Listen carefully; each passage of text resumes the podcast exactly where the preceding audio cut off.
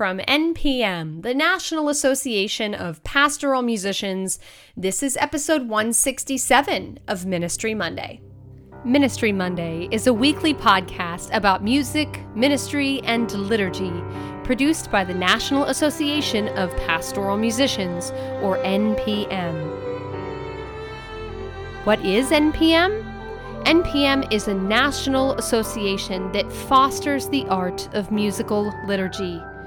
The members of NPM serve the Catholic Church in the United States as musicians, clergy, liturgists, and other leaders of prayer. For more information, go to npm.org forward slash join. Have a question? Email us anytime at ministrymonday at npm.org.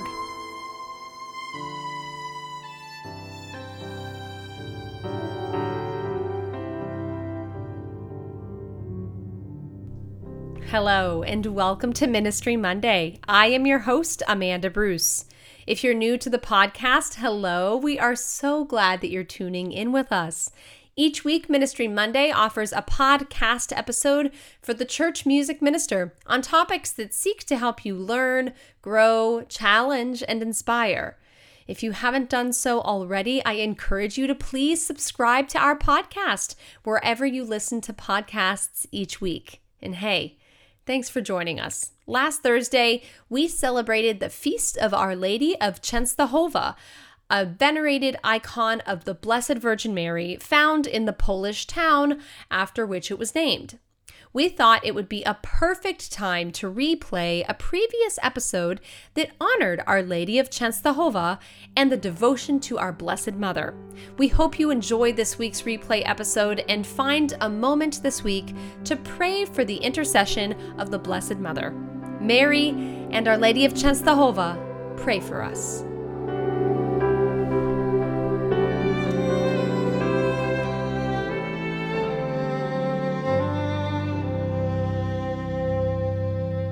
Now, this week, we are starting a multi part series celebrating the many faces in which we see and honor the Blessed Virgin Mary. We will explore the different ways we honor her both in feasts and cultures and devotions across the world. We're still looking for testimonials on how you celebrate Mary in your parish. Do you celebrate her with a special feast mass? Or maybe you provide a special set of novenas, or a prayer service, or some other devotional. Or have you journeyed on a pilgrimage to honor our Blessed Mother? If any of this sounds like something you relate to, we want to hear from you. Email us with your Marian story at ministrymonday at npm.org. Your story could be featured in the coming weeks of the podcast. Now, May is traditionally the month of Mary, and we love honoring her in the many ways in which we worship. Personally, I was deeply affected when I visited the Basilica of the National Shrine of the Immaculate Conception in Washington, D.C. for the first time. If you've never been there, you owe it to yourself to make a pilgrimage there. The basement floor or the ground floor of the basilica honors Mary in her many forms and faces across the world. It is so powerful. And thus, the inspiration for this Faces of Mary series began. So, the Faces of Mary begins this week with two stories of devotion to our Blessed Mother. The first comes from Dr. Neil Stahersky, a pastoral musician in the Diocese of Pittsburgh. Neil holds a doctorate in organ from the Eastman School of Music, as well as a master's degree in music from Duquesne University. He has served as a member of the executive board of the Pittsburgh chapter of the American Guild of Organists and has served as a panelist and lecturer for the Pittsburgh chapter of NPM. Neil has also performed in recital at the 2001 NPM National Convention in Washington, D.C. Neil is the director of the Karazela Chorus, a choir that sings in Polish for liturgies and cultural events in the Pittsburgh area. He holds a special interest in the organ literature of Poland and presented lecture recitals on Polish organ literature. Neil today shares his connection to Our Lady of Częstochowa, a venerated icon of the Blessed Virgin Mary, originating in Poland. With a last name like Stahersky, if no one knew you, they probably would assume you had some type of exactly. Eastern European or Polish heritage. Right. So, how do you connect with your Polish heritage? Well, um, all of my grandparents were from Poland. Uh, they came to the United States in the early part of the 20th century. They were probably all here by the year 1922. They grew up in the area of southeastern Poland uh, called Galicia, which really wasn't Poland then, it was a part of the Austrian partition.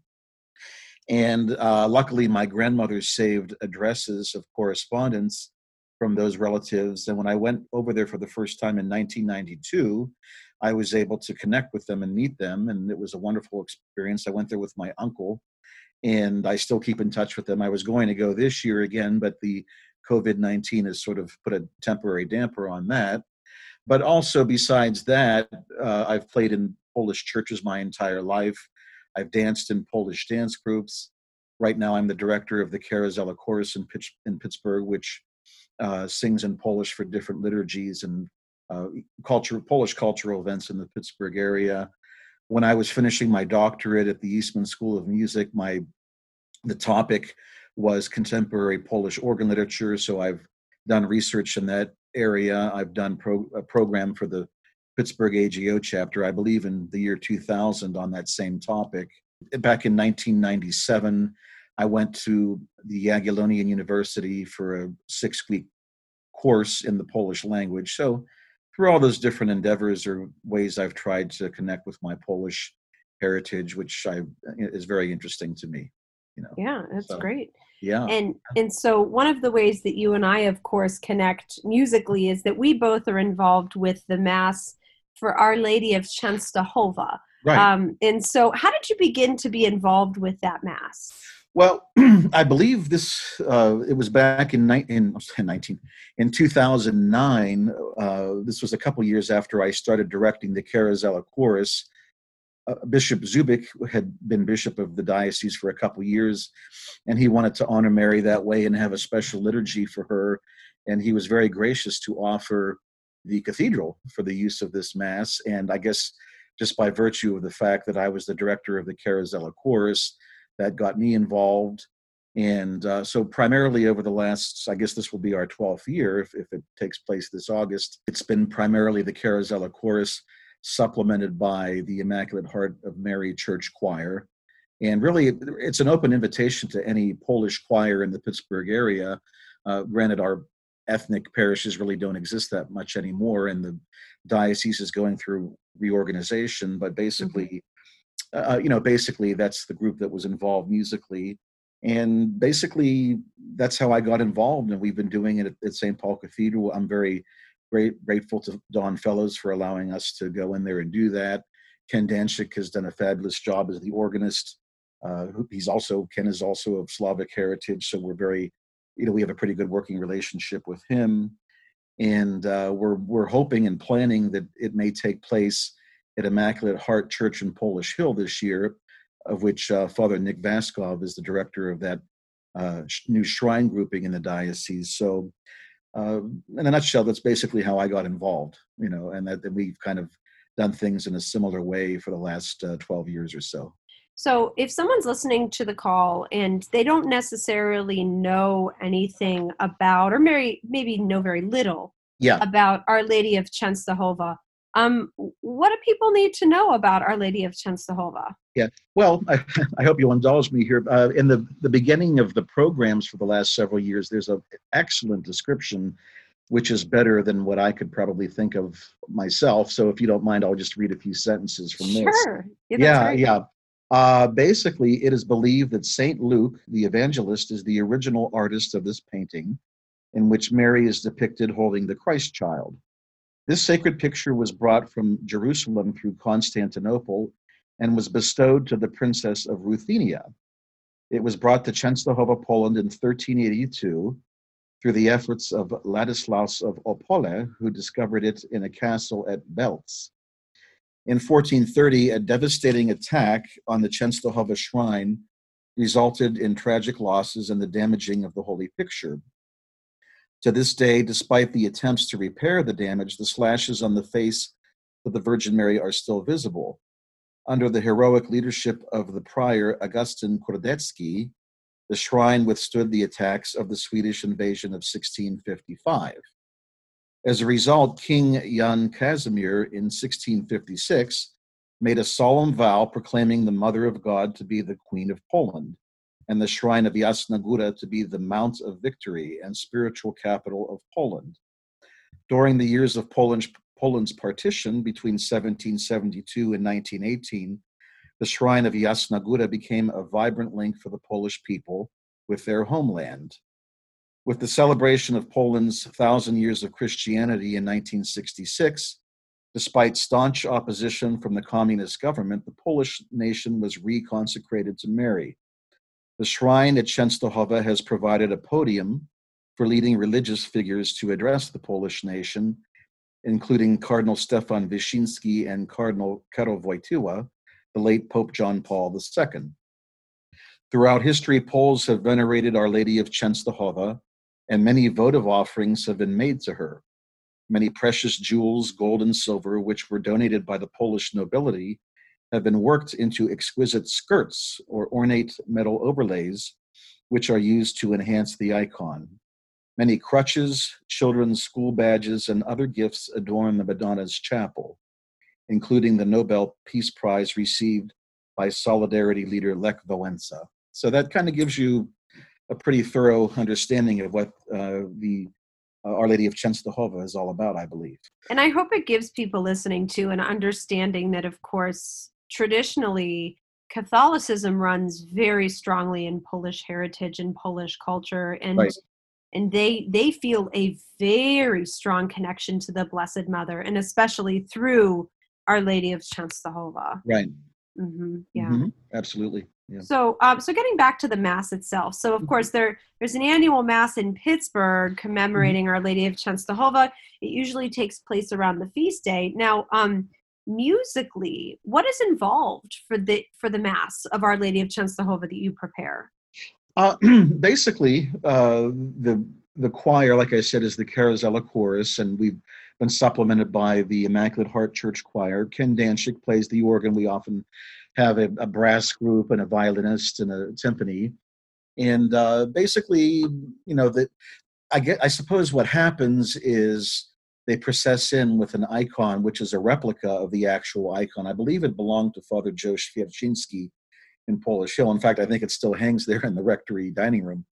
But uh, they use that icon and they process it in. And at the beginning of Mass, as we sing the hymn to the Blessed Mother, uh, Serdeczna Matko, uh, I believe children come up dressed in native costume and they somehow they. I, I think there's a crown overlay that they've made in recent years, or there are, there are different crowns for both the Blessed Mother and for Jesus. And uh, the children, and I believe they bring roses also to honor and venerate Mary. And then I believe at the end of the Mass, uh, they uh, there is a prayer that is uh, said by everyone. It's a consecration to Our Lady of Częstochowa, or a, something of that effect. You know that everybody says. But all throughout the Mass, they do readings in Polish, and also we sing traditional hymns associated with the Black Madonna, you know, with uh, Our Lady of Częstochowa. So, mm-hmm. if someone was listening to the podcast and yeah. they wanted to start, maybe they wanted to just incorporate something in a liturgy to honor yeah. Our Lady of Częstochowa, I mean, how or where would they start? Well, I would say in their liturgy, if they could do something similar, I mean, really think about how the internet has made things so much easier for us in the last couple decades. You know, if you if you go on Google, you can just you know do a Google search of Częstochowa, you could probably find uh, replica icons or banners or things that could be processed in and placed near the front of the church. You could have the children present uh, flowers to the icon uh, and do an, a, you know a similar prayer of consecration to Our Lady of Częstochowa. You really want to find some good hymns to do um, I would I would guess uh, you would need to find and you could you know it used to be you had to buy hymnals in Poland. I remember when I went back in 1992 bringing a suitcase full of hymnals back to give to people because because uh, these things just didn't exist in the United States. But now with uh, Amazon and eBay and, and whatever, you can you know more easily find these things. But you'd probably want to find PDFs of hymns like uh, Czarna Madonna or Gwiazdo Śliczna Wspaniała or Matko Tishnarud Polski or Matko Boska Częstochowska. You know, that I would say those are kind of the more common hymns directly associated with Our Lady of Częstochowa. But really, any kind of Polish Marian hymn, you know, I mean, we do that during the Mass. It doesn't have to be something specifically to Jasna Góra or the Black Madonna. It could be just any general Marian hymn like Serdeczna Matko or Zdrowaś Maria or you know something to that effect. I would say you know, but uh, if people want to contact me, I'd be more than happy to share whatever resources I have. I have quite a few Polish hymnals. I've worked on Polish hymnal committees and things like that, so I I have a lot of stuff. But uh, use the internet, you know, and and you can you can pretty easily find things there and, and order hymnals and uh, sheet music and find free PDFs of things, you know. Uh, what's interesting though is sometimes it's not so easy to find four part arrangements of these things. It seems like a lot of Polish hymnals have just uh, soprano alto parts. So you see, you might have to make up your own accompaniment or chord it or do something like that. But uh, so that's basically the state of affairs. With your permission, I'll put your contact information sure. in the show notes of the episode if anyone wants to reach out to you. Absolutely. I'd be, ha- be more than happy to help. Our second and last interview for today's episode comes from Debbie Brown. Debbie is a cantor, bell choir member, resurrection choir member, and a member of the Marian Singers at St. Mary of Sorrows in Fairfax, Virginia. Clearly, Debbie is the type of devoted pastoral musician we all wish we had in our program. Debbie wrote into the program because she went on a pilgrimage to Knock, Ireland, and Medjugorje, Bosnia and Herzegovina. Her devotion to the Blessed Mother is clear, and I am honored to share her story with you today. Debbie, where are you joining us from today? Fairfax, Virginia. Okay. Well, actually, Burke Center, Virginia. And Debbie, you uh, you and I have been chatting because you have had experiences in your past of going to pilgrimages or your travels and they involve the blessed virgin mary. Um, would you mind sharing just some of your recollections and thoughts of those times that you had? The first the first one was when we went to our lady of knock while we were on a we were on a trip and it was just a very unique experience to be able to be able to go to mass where something very very special had happened to be in a chapel that was basically built on the same place that that happened uh, in knock when the children when the children saw the blessed mother. The other more inspirational trip i mean not that knock wasn't inspirational but the other piece to that traveling was when we went to Medjugorje. Some of the things that I saw, some of the things that I felt, the the love that you felt for the Blessed Mother there, for just the people, the pilgrims that were there, being experiencing Eucharistic adoration with probably a couple of thousand people in the evening, walking the streets, walking the roads where the children were, and walking up to the places where the where the children experienced the Blessed Mother and sitting there and, and just if you couldn't walk and you could sit there and just experience it and, and just say the rosary and realize that this was what was happening. You know, this happened to the children. My husband is a convert to the Catholic Church, and his whole being there when he was there, he he couldn't put a finger to it. All he could do was say, something happen is happening here. I don't know what it is, but something is happening. Seeing seeing a church overflowing for mass. I mean, St. James is not a, a huge church, but it would be filled on the inside to standing room only and people standing on the outside. It's amazing to know how many people have this love for the blessed mother. The other ex- the other experience was, was just walking around there and just seeing all the priests and all all the fact that you could go to commu- go to confession in any language that you spoke. It was just it was just an unbelievable experience. I can't even remember all the feelings i had going to one of the visionaries houses and and hearing her speak are being in one of her and in another one's uh, chapel that she has in her home at the time when Mary was supposed to be still speaking with her. It's just, I really can't explain it. I just know, like my husband said, something happened there. Something is still happening Mm-hmm. because there wouldn't be that many people making the journey there. Mm-hmm. And especially considering where where all this happened. This was at the time this was still a communist country when all this happened. I can't explain anything else. Mm-hmm. Well, Debbie, you know, so you have such powerful words, and clearly, you know, it still has an impact on you. Do you believe that it has impacted your faith to this day? Yes, I do. I think it does. I think anytime you ha- have an experience like this, it's it's going to stay with you. Um, you may not remember all the little ins and outs of what happened, or you know, you may remember some things and you don't remember other things, but it gives you a renewal even in your own life. You know if you're struggling with something you always know you know it's it's kind of like knock knock on the door. I'm here. I'm here if you need me i'm here if you don't need me. I'm always there with you. And that's kind of the way i feel about the blessed mother kind of the way i feel about our lord is that he's always there for us. Serdeczna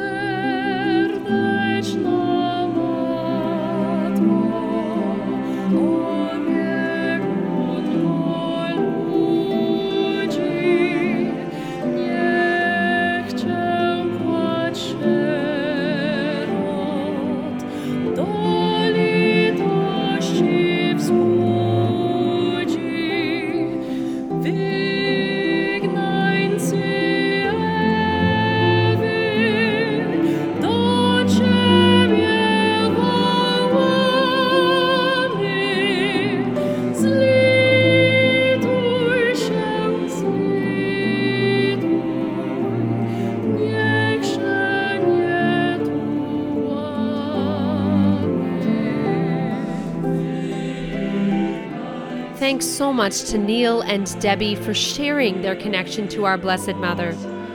This is only the beginning of our Faces of Mary series.